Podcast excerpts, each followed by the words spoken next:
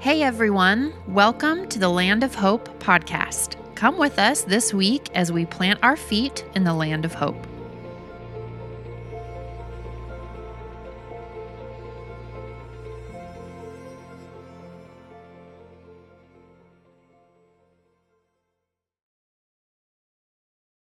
So, just as the gospel is expanding and being scattered, right? So, Stephen is martyred. It says the disciples were scattered or sown throughout the surrounding areas. And then all of chapter 8 is describing what happened in Samaria.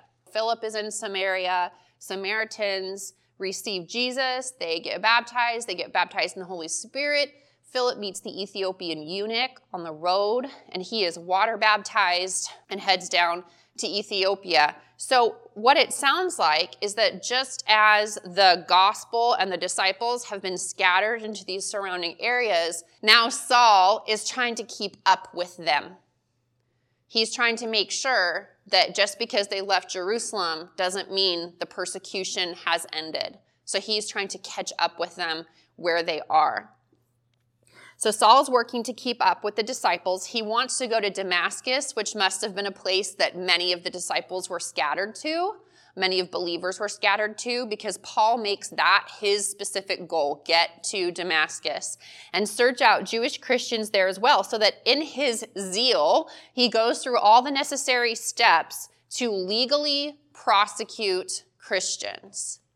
Okay? Because if he has a letter from the high priest because the high priest and the Roman governors have a relationship. Now, it's a tense relationship, but Judaism is allowed under Roman rule. But in order to execute someone, the priests have to have the permission of the Roman government. Okay, so that's why when they're executing Jesus, they're saying, in our law, he's done something worthy of execution, and Pilate has to sign off on it right? He has to be able to say, yes, you can do that. So that is what Saul is trying to do. He's trying to set up a system in which he can legally prosecute these Christians, even if they're outside of Jerusalem. So, having brought them back to Jerusalem, they would have stood trial just as Jesus did and either be sentenced to flogging or possible execution, like I said, if the Roman government approved it. So Saul's basically saying, if you're going to scatter and keep spreading the good news, I'm going to find you. Okay, so that is how kind of exuberant he is in his want to seek out and stifle every bit of following Jesus that there is. It says in verse 3 Now, as he was traveling, it happened that he was, he was approaching Damascus, and suddenly a light from heaven flashed around him, and he fell to the ground and heard a voice saying, Saul, Saul, why are you persecuting me? Or, literally, Why are you pursuing me? Why are you hunting me? And he said, Who are you, Lord? And the voice said, I am Jesus, whom you are persecuting or pursuing. But get up and enter the city, and it will be told to you what you must do. The men who traveled with him stood speechless, hearing the voice, but seeing no one. Now, when Paul tells the story later in Acts, when he relates the story again, he'll say that they heard the voice, but they didn't understand what they were hearing. And it's possible that the voice was speaking to him in Hebrew, which he would have understood as a student of the law, but the men with him only spoke Aramaic or Greek, which were the common languages of the day. So, contrast this story. He's on the road to Damascus. He's knocked on his booty by a bright light. A voice comes and says, Why are you pursuing me? And contrast this story in light of the story we heard last week of Philip also taking a road through the desert and hearing the voice of the Spirit. Later, Paul will say that the Holy Spirit has said to him, Why do you kick against the goads? Which is a, way of talking about like oxen who, instead of being led, have to be like poked to get where they're supposed to be going. So we have the contrast of Philip and Paul here.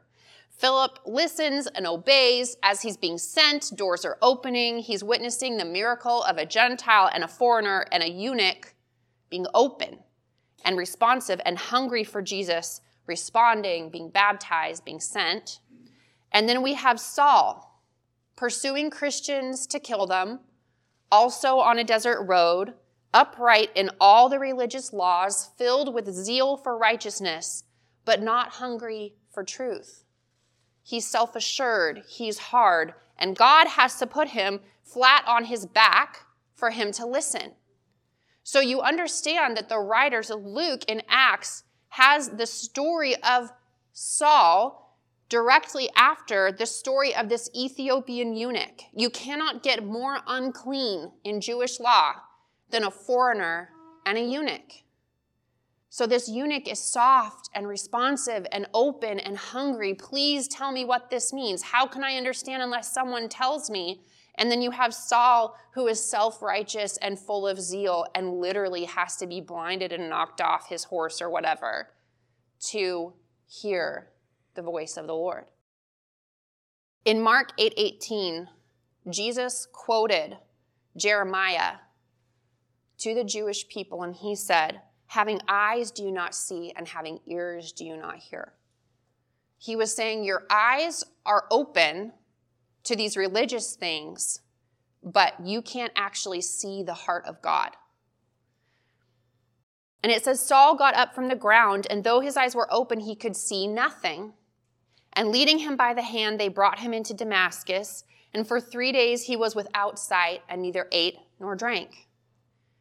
So, what is God trying to show Saul in this moment? What's the point of him being blind? Throughout Scripture, we have prophetic gestures. In, in theological, if you were in like a theology class, they'd call it prophetic pantomime, which is where we have physical representations of spiritual realities. So I'll give you some examples, right? We have a drought in the land to represent Israel's spiritual barrenness okay, back in the Old Testament. We have Moses striking a rock for water, just as Jesus will be struck in order to give us new life when they're in the desert. So there are these gestures that happen throughout Scripture that are physical, but they represent a spiritual reality. They're symbolism, right? And so Saul here is part of the larger story of Scripture that is prophetic and symbolic in nature. This is how I take it and people will probably argue with me on this, but this is how Eleanor takes this passage. Just as Christ was dead for three days and raised to life, so Saul is blind for three days and then will be reborn, so to speak. But Saul's blindness is a sign of his spiritual condition. He is the fulfillment of the prophecy saying, You have eyes, but you don't see. Though his eyes are open, he cannot see God's truth. And though he sees himself as astute, shrewd, educated, spiritually awake, and serving God by policing holiness, he is actually blind to what God is doing. And on a grander scale, the very character of God himself, that his mercy triumphs over his judgment. And so God has allowed him to experience the fullness of his blindness. And as he is blind, his ears become open to the voice of the Lord. It's almost like God is giving Saul blinders and saying, Shut out what you see the way you have been seeing. Now listen to my voice. Saul's fast from eating and drinking, right? It says, For three days he was without sight. He neither ate nor drank. Well, Saul's fast from eating and drinking is both a sign of waiting on God. We fast when we're waiting. If we need an answer, if we need breakthrough, the biblical example is fast and pray. Okay, Esther did this as she was waiting for a good answer from the king. It's all over scripture fast and pray.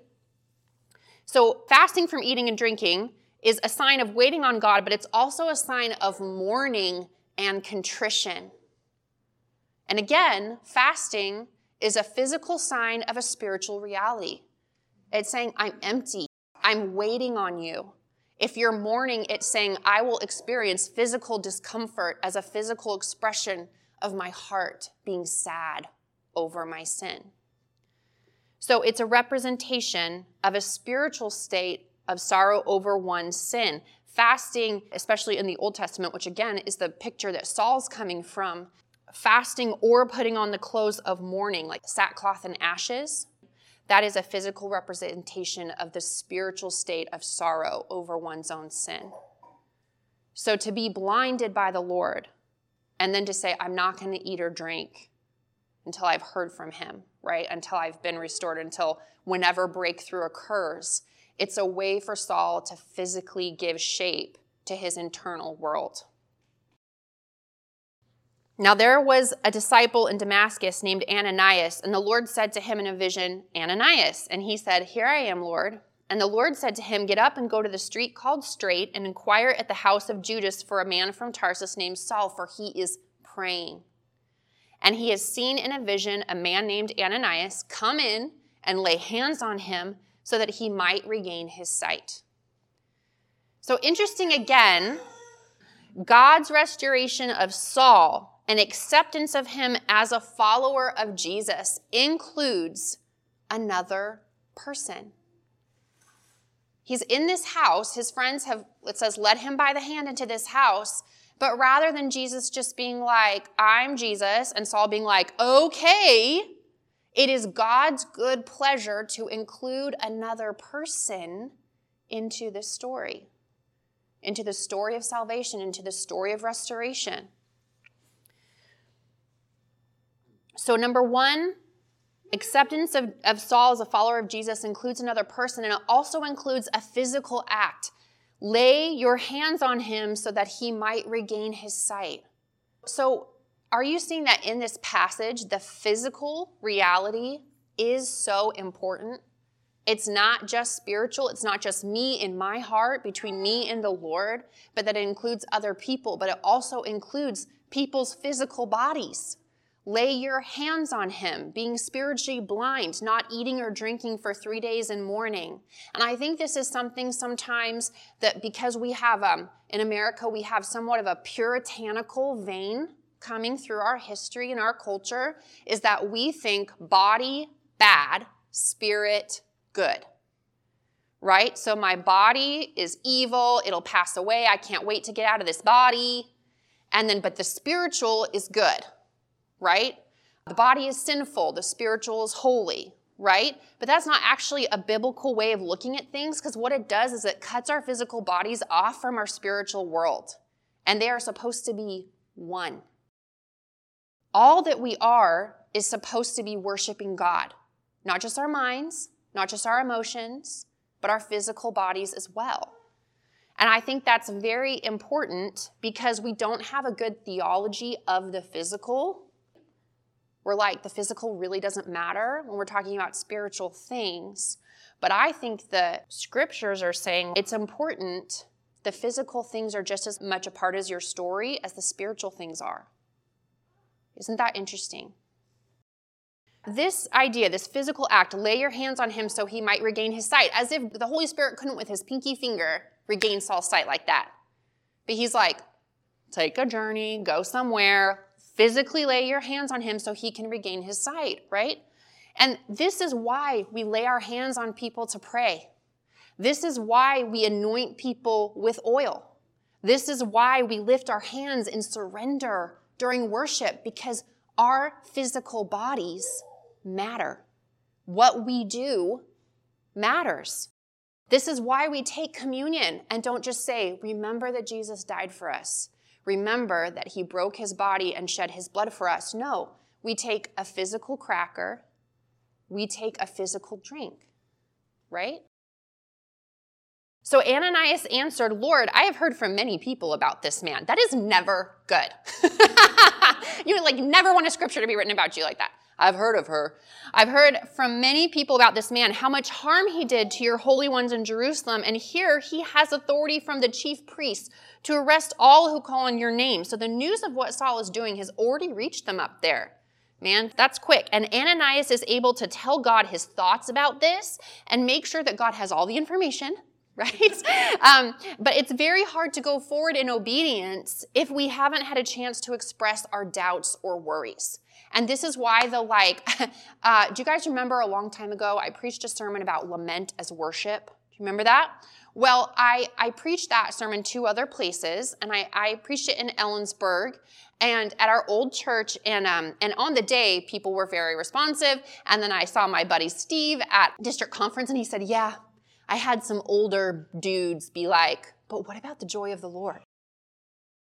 And i'm like well it's not that it's not about the joy of the lord but if we don't express our doubts or worries it is very hard to go forward. Right? Just saying it doesn't matter i shouldn't feel that way is not helpful when it comes to the kingdom of God. We're able to say, I don't want to, I'm scared, this seems risky. What about my kids? What about my friends? What will this person think? All of that expression is not grumbling until we, until we start assigning attributes to the character of God. It becomes grumbling when we're like, well, you've never been good to me anyway. That's when it becomes grumbling, right? That's when it becomes the Israelites in the desert but saying like lord i am really worried. I am really concerned. I don't want to lose my relationship with that person. I'm you know, you know what i'm saying? That is important and ananias does that here with no slap on the hand from the lord right? But the lord said to him go ahead for he is a chosen instrument of mine to bear my name before the gentiles and kings and the sons of israel for i will show him how much he must suffer in behalf of my name Oh, what a beautiful calling. Can you imagine if we're just anointed people and we're like, and Lord, as they suffer for you, right? like it's it's not the happiest thought. Well, at least for us it isn't. But I'll break that down in a second. First of all, God calls him a chosen instrument. And I want you to keep in mind that Saul's chosenness is not in regards to his salvation. It's in regards to his calling. I have chosen him for this task. He's an instrument of the Lord. When I say the word instrument, what do you think of? I think of like a violin. You might think of like a wrench. Something that is of its own fit, but is used in the hands of someone who knows what they're doing. An instrument or a vessel. So the other word that they use there, it could be instrument or vessel. When you think of a vessel of the Lord, what do you think of? The word vessel. Something that holds something, right? So he's a chosen instrument of mine. He's a chosen vessel of mine. And it says to the Gentiles, because Saul's main calling will be to people who are not Jewish. And kings, because he will stand before Caesar and the Roman government and give his explanation. He will share the gospel to them. And sons of Israel. So he will also speak to the Jews, specifically ones who will respect his reputation because of where he's come from as an enforcer of Jewish law. And then he says, I will show him how much he must suffer in behalf of my name. Wait, what? Like, that's where the record scratch, right? You're like, hold on, hold on, hold on, hold on. But I want to remind you of what I've said many times before that every time an angel shows up and says, blessed and highly favored, or blessed and chosen one, or you have been chosen, who are we talking about? We're talking about Mary. We're talking about Jeremiah. We're talking about Elijah. We're talking about John the Baptist. We're talking about Jesus. And this is like the blessed and chosen and favored. It's like don't you hashtag blessed, man. like, I don't I don't know you wanna I don't know if you wanna, yeah. Claim that. But why is this important? Number one, it's not going to be a cakewalk. And I think it's important that Ananias knows that Paul will suffer. Which sounds rude, but I'll tell you why. Because Ananias needs to know that Saul's going to pay a price. And that's not because he needs to pay a price for what he's done to Christians, but rather, I believe that Ananias needs to know he will suffer alongside the church just as Ananias has suffered. In that way, God is telling Ananias, Saul will become one of you just as the church has suffered, just as you've lost Stephen, just as you've been persecuted, so Saul will suffer too. So it's not payback. It's giving him this piece of saying, he'll be one with you guys. But secondly, that great things come with great suffering. And here's the secret, okay? As much as it's like, I'm good. YOLO. I don't want to, is that what kids say? I don't want to suffer if that's what the call of God entails. But I will tell you something. We suffer with Jesus or we suffer without him. If you are a human on this earth, you won't ever get away from suffering. There is no escape. There is no road you can take where there will not be suffering. So we suffer with and for Jesus, or we suffer without him and for no eternal purpose. But the suffering will always be there. That is the human experience. It says, So Ananias departed and entered the house, and after laying his hands on Paul, Saul, he said, Brother Saul, the Lord Jesus, who appeared to you on the road by which you were coming, has sent me to you so you may regain your sight and be filled with the Holy Spirit. Ananias obeys and lays his hands on Saul. He calls him brother because of what the Lord has said, not because of what Saul has done. Amen. He says, regain your sight. So, reinstated, Saul is reinstated to a new orientation of seeing. And it says he's filled with the Holy Spirit. Ananias prays for him to be filled with the Holy Spirit. But wait, Saul has not been water baptized. There really is no formula in Acts. This, like salvation, water baptism, baptism of the Holy Spirit, speak in tongues right away. It's just, there's just no formula. It's almost like the Holy Spirit can do whatever he wants. Ah! Okay? I feel like the person in the situation, Ananias, Philip, Peter, John, they just go with it.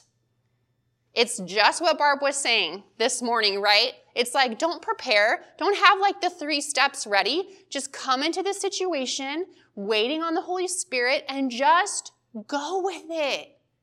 It doesn't have to be A, B, C, D, right? Philip had John and Peter come down to baptize the Samaritans in the Holy Spirit after he had water baptized them. Philip water baptizes the Ethiopian and is immediately snatched away, right? Ananias has prayed for Saul to be filled with the Holy Spirit. That coincides with Saul's healing. So, miraculous healing, filled with the Holy Spirit, not water baptized yet, right? That comes last in this story after miraculous healing and baptism of the Holy Spirit, just let's seek the Lord and let the chips fall where they may. It says, and immediately something like fish scales fell from Saul's eyes, and he regained his sight. He got up and was baptized. He took food and was strengthened. So these scales, it says something like fish scales. So basically, you know, what, what they're trying to say is, I can't describe to you exactly what it was, but it, the closest thing I could say is fish scales, right? This is the way that we often represent the things of God that we see. We're like, Seeing a vision, it's kind of like this, and then it's like, it's like, it's, it's murky, right? And that's okay. It says the first thing he does is get water baptized. This is the new way. Remember, you can be legally persecuted once you're water baptized. So he gets water baptized. He breaks his fast. The time of mourning and sorrow is over. It's time to gain strength for the task at hand being an instrument of the Lord. And then it says, For several days, last verse, he was with the disciples who were in Damascus. And immediately he began to proclaim Jesus in the synagogue, saying, He is the Son of God. So Saul stays with these disciples, surely learning as much as he possibly can, right, from these people who knew Jesus. As he's learning before two days, so between the learning and the proclaiming in the synagogues, there is no, it's all, you can just imagine. Can you just imagine the disciples hearing him proclaim in the synagogues and being like, that's not what we talked about? Like, you know, I mean, it must have been some kind of mess. You're learning as you're sharing. Amen? Like it's just, it's just, it just seems a little messy for the church, to be honest. And it says that he was saying Jesus is the Son of God, so he's deifying Jesus, which is the exact point of heresy that he was persecuting, right? Deifying Jesus as the Son of God. And interesting to note here, oh, that the, the sign of Saul being filled with the Spirit, because it says Ananias prayed for him to be filled with the Holy Spirit. He is not speaking with tongues, right? He is, the first sign we are told is he's going ham for Jesus. Do not look up what the acronym HAM means. He's going ham for Jesus. He's water baptized. He's learning from the disciples, so he's humble and hungry. And he's proclaiming Jesus publicly. And those are the initial signs of Holy Spirit baptism in Saul's life. We know that Saul did speak in tongues. He often writes in his prison epistles, he says, I wish you all spoke in tongues as much as I do. He says that. So it's not that he doesn't, but that's not the first sign that's mentioned here. And I think that's very important. That we say, listen, it seems like the main, the first, the most intense sign of being baptized in the Holy Spirit is boldness to proclaim the name of Jesus. His eyes are opened, he's healed. He has deep sorrow over his sin, the pain he's caused others, and dishonoring God. He's filled with the Spirit. He is humble and willing to learn. He obeys and he opens his mouth and tells others about Jesus. Because this story here is the story of a conversion experience. That's what this is. It's a template for a conversion experience. Very different than the Ethiopian eunuchs, but includes other people is powerful, is clearly orchestrated by the Holy Spirit and not someone's ability to say all the right things or do all the right things, right? And so, as we read this, I hope we are encouraged to first of all remember our own conversion experience to look back on all the conversion experiences we have in our walk with God, right? Because this is also a continual process.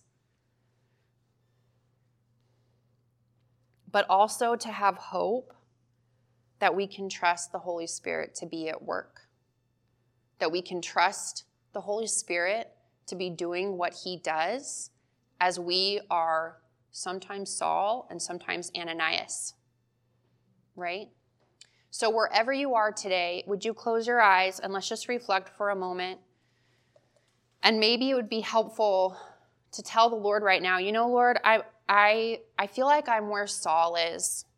I need my eyes to be opened. I need to be reoriented. I need my eyes kind of open to spiritual things. I want to get softer and I feel like I'm getting harder. So if that's you, let's just acknowledge that. And then maybe in this story right now, we're Ananias, where we're like, man, you want to use me to bring someone into your kingdom? Here's my concerns. what will I do? What formula will I use? And you identify with Ananias in this story. So, Lord, we come to you this morning and we thank you that your word says, in fact, Paul will write that your power is made perfect in our weaknesses. In the places that we feel inept and uneducated, the places where we feel like we're not eloquent, we don't know exactly. Lord, we cast ourselves on you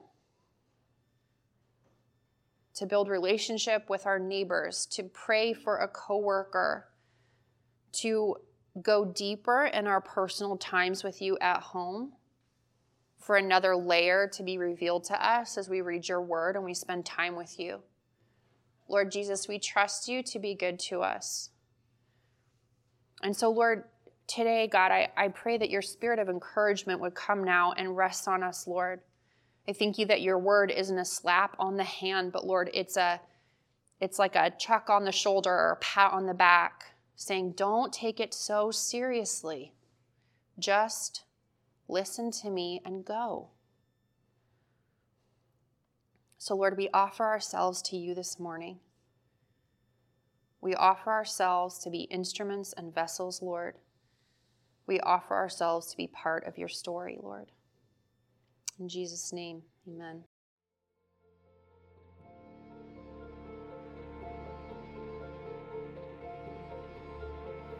Hi, thanks for tuning in today. If anything that you heard moved you or touched you in any way, we'd love to hear about it. So please head on over to discoverhope.org/connect and connect with us. And if you'd like to support the podcast or even sponsor the podcast, just head on over to discoverhope.org/giving. Thanks.